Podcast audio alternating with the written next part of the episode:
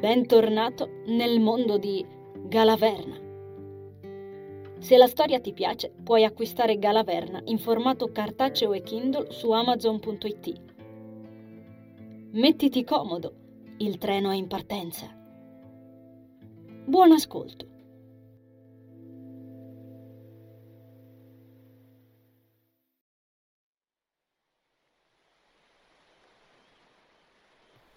Nonostante Dennis dovesse essere parecchio più sotto shock di lei, si avvicinò ad Anisa e l'afferrò per un braccio per aiutarla ad alzarsi dopo aver camminato tra i resti del tempio e di quegli esseri con le vans che scricchiolavano sui cocci della bottiglia. Le chiese se fosse ferita. Lei scosse la testa. Niente, al di là dei graffi, almeno fuori. Anche lui sembrava a posto, nonostante la mano bruciacchiata. Si ripulirono in silenzio nella fontanella del parco, scavalcando i frammenti di pietra con il cane che disturbava l'operazione approfittandone per bere e scodinzolare. Senza una parola si tolsero da lì e per un po' vagarono nelle strade buie, intervallate da qualche lampione, uno dalla luce bianca un po' opaca, l'altro fulminato o difettoso, respirando con ritmo irregolare e sollevando piccole nuvole di fumo. La runa di Staren sulla fronte del cane, luna piena a parte, era l'unica altra fonte luminosa a spezzare le tenebre, proiettando luce cristallina sui sanpietrini della cittadina. Non c'era un'anima in giro. Non avevano idea di che ore fossero la magia delle loro risate e l'ebbrezza del vino erano ormai svanite, sostituite dal gelo di quella notte irreale. Ne respirarono l'odore, camminando in fretta senza ragione, uno accanto all'altra col cane ad aprire la strada. I loro passi e lo zampettare rapido dell'animale erano gli unici rumori ad infrangere il silenzio, a parte il mare in lontananza e un gabbiano che faceva le ore piccole. Per qualche ragione si ritrovarono di fronte all'enorme orologio illuminato della chiesa, bianca da ferire gli occhi in mezzo a quel buio. Il contrasto della luce in fondo all'orologio, opalizzata e sfoggiante i grossi numeri e le lancette nere, spezzavano un po' quell'effetto vagamente abbagliante. Avevano letteralmente girato attorno al paese, nonostante l'hotel si trovasse di fronte al parchetto. Ma non se l'erano sentita di passare accanto al cimitero dopo quanto successo. O perlomeno Dennis non se l'era sentita. Anisa lo seguiva quasi di riflesso, con il corpo pesante e ghiacciato e la mente sospesa altrove. Non sapeva da quanto tempo sentisse freddo abbastanza da non percepirlo più quasi. Il giacchetto della tuta di Dan sembrava essere diventato di lino e si era inzaccherato. La ragazza stava congelando.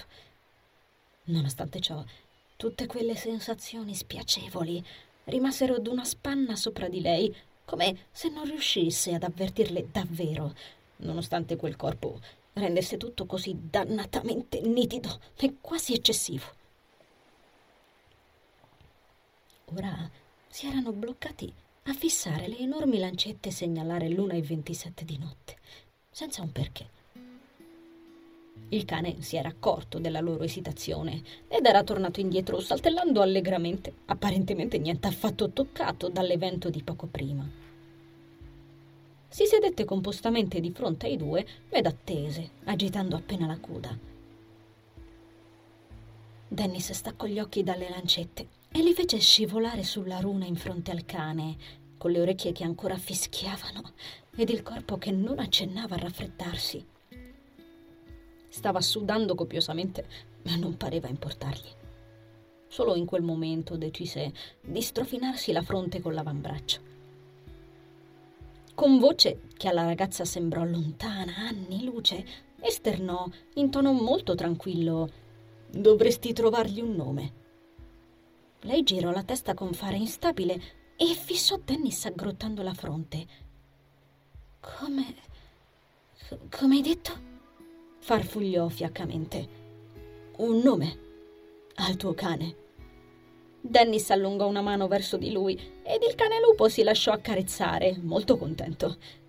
Il ragazzo sorrise con dolcezza. Scommetto che non ce l'ha. Sì, lo sapeva e non avrebbe saputo spiegarsi il motivo. Per qualche secondo Anisa registrò che stavano parlando del nome del cane, assolutamente fuori contesto con quanto appena accaduto. Si rese conto che nonostante tutto Dennis sorrideva e, ultimo non per importanza, che il suo corpo stava provando a spegnere i motori già da 20 minuti abbondanti per piantarla in asso lì dov'era e togliere le tende. Ignorò i tre fatti e rispose: No, non ce l'ha. Ci avrei scommesso, ma a lui piacerebbe, sai. Vero, ragazzone. Dennis si accosciò e strofinò la testa dell'animale, ridendo, che scodinzolò di gioia facendogli le feste. Anisa scrutò la bestiola come se fosse fondamentale trovargli un nome subito. Neanche il suo cervello in tilt stesse aggrappandosi ad una cosa qualsiasi pur di rimanere vigile. Osservò l'unico elemento che saltava all'occhio in quel buio. Uruz, sussurrò. Dennis la fissò, girando il capo. Uruz, dici? Il nome di quella runa. Quella cosa che ha sulla fronte. Seguitò lei, citando le parole del ragazzo. Sollevò stancamente un braccio, con la mano coperta dall'ampia manica del giacchetto, e indicò la runa di Staren. Ah, suona bene. Sì, ti calza a pennello, vero? Dennis rise, mentre il cane gli leccava il volto. Anisa abbassò il braccio, del tutto stortita. Rudy non aveva idea del perché si ritrovasse in quello stato ora. Sapeva per certo di aver completamente dato fondo ad ogni granello di energia spirituale rimastogli. Per questo quel corpo patetico stava congelando. E con ogni probabilità Anisa era esausta anche per via di tutta l'energia sprecata nel provare tutte quelle emozioni così intensamente. In più, da non sottovalutare, aver attivato il potere di Dennis e contrastato l'Enicta nella stessa notte aveva un che di portentoso in un'incarnazione così. Senza contare tutti i misteri che erano venuti fuori e che aveva ancora bisogno di elaborare come si doveva. Anisa, ascolta. La ragazza sollevò lo sguardo stanco su Dennis, che si era rialzato in piedi. Non faticò a vedere l'espressione che si celava in quegli occhi, malgrado il buio. C'era fermezza in quello sguardo, nonostante tutto. Indubbiamente l'umano più stabile che Rudy avesse conosciuto fino ad allora. Cosa ho visto in quel parco? Cosa erano quelle cose? Dennis fece una smorfia che gli contrasse il bel viso qualcosa che difficilmente gli era capitato di vedere in dei lineamenti tanto giovani. Il ragazzo si afferrò al polso destro, fissandosi la mano da dove era fuoriuscita la pazzesca ondata di fuoco che aveva distrutto il mostro, come se improvvisamente gli facesse male. Continuò, sforzandosi di mantenere un tono di voce fermo. E poi, cosa è successo a me? Com'è possibile che io abbia tirato fuori da una cazzo di mano quel... quella... Si bloccò, incerto su come proseguire. Stava stringendosi tanto il polso da farsi del male. Rudy lo percepì sulla sua stessa pelle. Cosa sta succedendo, Anisa? Lei gli si avvicinò, poggiando una mano sul pugno che il ragazzo aveva stretto attorno al proprio polso. Non stai impazzendo, Dennis, se può esserti d'aiuto. Diavolo, e pensa se lo stessi facendo! esclamò lui. Si mollò il polso, lei arretrò di un passo. Dan la fissò con qualcosa che dondolava dalla rabbia all'impellente bisogno di risposte. E tu, tu, che cosa sei? Ho visto cosa stavi facendo. Ed il tuo cane, lui, cosa... Dennis, Anisa riuscì a bloccarlo poggiandogli nuovamente la mano addosso, cingendogli con delicatezza il braccio. Calmati. Lui prese un profondo respiro e si calmò in pochi attimi. Tornò ad avere un'espressione salda, fatto che colpì molto Rudy. Sotto quella luce non lo stupì più di tanto che Dennis fosse il guardiano successore per Coral Marittimo. Prima che potessero proseguire, qualcosa incominciò a calare morbidamente dal cielo, pacato e soffice, silenzioso e denso. I due sollevarono i nasi verso il cielo. Nevicava. Anisa provò una fitta allo stomaco. Dunque era iniziata. Dennis aveva lo sbigottimento dipinto in volto. Davvero la notte più strana della mia vita, mormorò. Accolse i fiocchi di neve a palmi aperti, sconcertato, mentre si posavano dappertutto, coprendo le loro teste. Tutto ciò che hai visto è reale, rispose alla fine Anisa. Sollevò nuovamente il cappuccio sulla testa, rabbrividendo e chi tu sia, chi io sia, perché io sia qui, perché io e te ci siamo incontrati. Tutto sta avvenendo per una ragione. Dennis la scrutò, con i fiocchi di neve impigliati tra i capelli. Mi stai dicendo che. che sei venuta a cercarmi?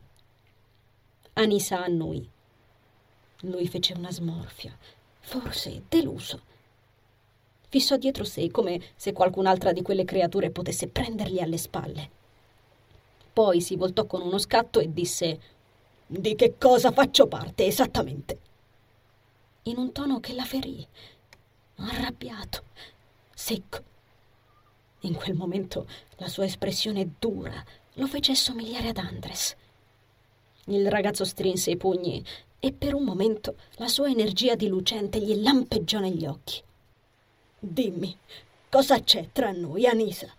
Cos'è quello che sento? Pensavo che tutto ciò che è intercorso tra noi finora, anche prima, mentre ridevamo come idioti dividendo quella bottiglia, indicò il viale con un gesto brusco del braccio, fosse autentico. Anisa inclinò le labbra verso il basso. Lo era, Dennis. E scoprì che, nonostante tutto, quanto aveva appena detto non era affatto una bugia. Davvero? Perché ti ho conosciuta soltanto ieri. Sei sbucata dal nulla e mi sembra di conoscerti da sempre. Dimmi, perché? Com'è possibile una cosa simile? In che diavoleria mi stai tirando? So bene che faccio parte di un piano. Il volto di Dennis era teso ed il suo respiro rapido e intenso. Le nuvolette di vapore attorno a lui continuarono a uscire e dilatarsi rapidamente nel vuoto, mentre la esaminava con gli occhi sgranati per la confusione. Arrivi tu e qualcosa dentro di me comincia a sfuggirmi di mano e poi un cazzo di tempio esplode ed appaiono dei dannatissimi mostri che provano a succhiarmi il cervello. Ti prego, sii onesta con me. Chi diavolo sei? Che cosa vuoi da me davvero? Uruz guaì, abbassando le orecchie. Si accostò ad Anisa, spingendosi sulla sua gamba, allontanandosi cautamente da Dennis. Lei sospirò, sentendo un pietoso dolore farsi largo dentro al petto. Sentì gli occhi inumidirsi e, per la prima volta da quando era lì in quelle vesti, si odiò Mi dispiace, Dennis. Fissò i San Pietrini, nascondendo una smorfia di dispiacere. Ti spiegherò tutto. Giuro lo farò. Ma ora è tardi questa notte non è affatto sicura a quanto pare. Si fece forza e ne cercò di nuovo lo sguardo. Tornatene a casa. Lui abbassò le braccia con le quali aveva gesticolato. Che garanzie ho che non sparirai lasciandomi in mezzo a, a qualsiasi cosa si sia scatenata. Un centimetro fitto di neve si era già depositato sulla strada. Anisa sollevò lo sguardo su di lui. Lo fissò con uno sguardo così serio da ammutolirlo. Ancora una volta Dennis ebbe l'impressione che ci fosse ben altra persona a guardarlo da quegli occhi. Anzi, lo seppe. Sì, là dentro c'era qualcuno che ne aveva passate più di quante potesse anche solo sognarsi. Strinse i pugni nelle tasche. Di nuovo infossò le spalle. Tu mi piaci molto, Dennis, ma io sto lavorando, non sono venuta qui per divertirmi.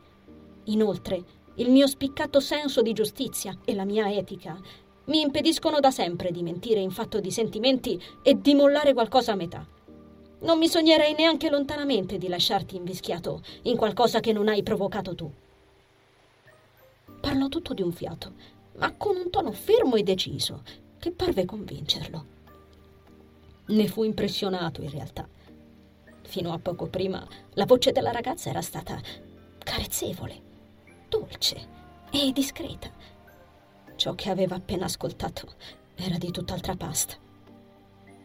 Annui col capo iniziando a sentirsi uno sciocco per le sue reazioni. La neve continuava a scendere, imperturbabile, contro qualsiasi logica. Aumentava con lo scorrere dei minuti e ben presto fu perfino difficile scorgere con chiarezza i lineamenti di Anisa. A parte quello sguardo, quello sguardo assurdo che non lo mollò nemmeno per un secondo.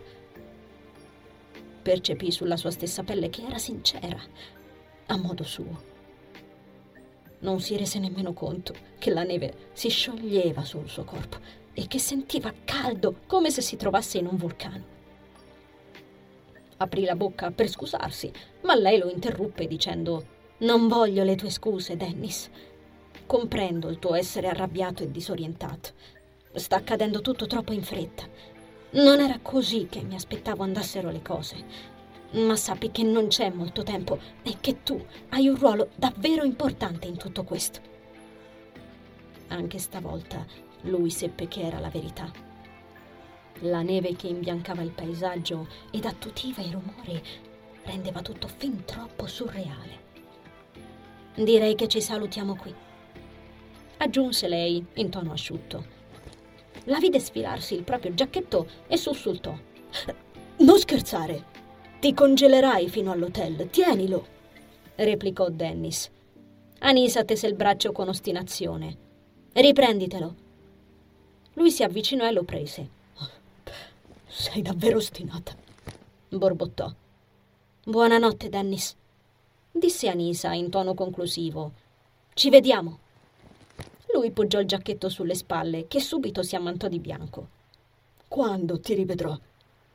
Mi farò viva io. Detto ciò, gli voltò le spalle e svoltò l'angolo del parco giochi lì a fianco, che fino a quel momento li aveva occhieggiati facendo dondolare le altalene vuote con il vento freddo, ora completamente imbiancate. Gli scivoli vuoti avevano un che di lugubre. Dennis la guardò camminare lungo la via del supermercato con Uruz al fianco, fino a che la neve non la strappò alla sua vista.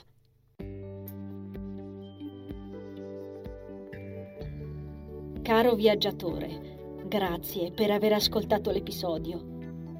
L'avventura continua il prossimo venerdì con l'uscita della nuova puntata. Ricorda di iscriverti al podcast ed attivare la campanella per non perderti le novità. Ti aspetto sempre qui. Conservo il tuo biglietto. A presto!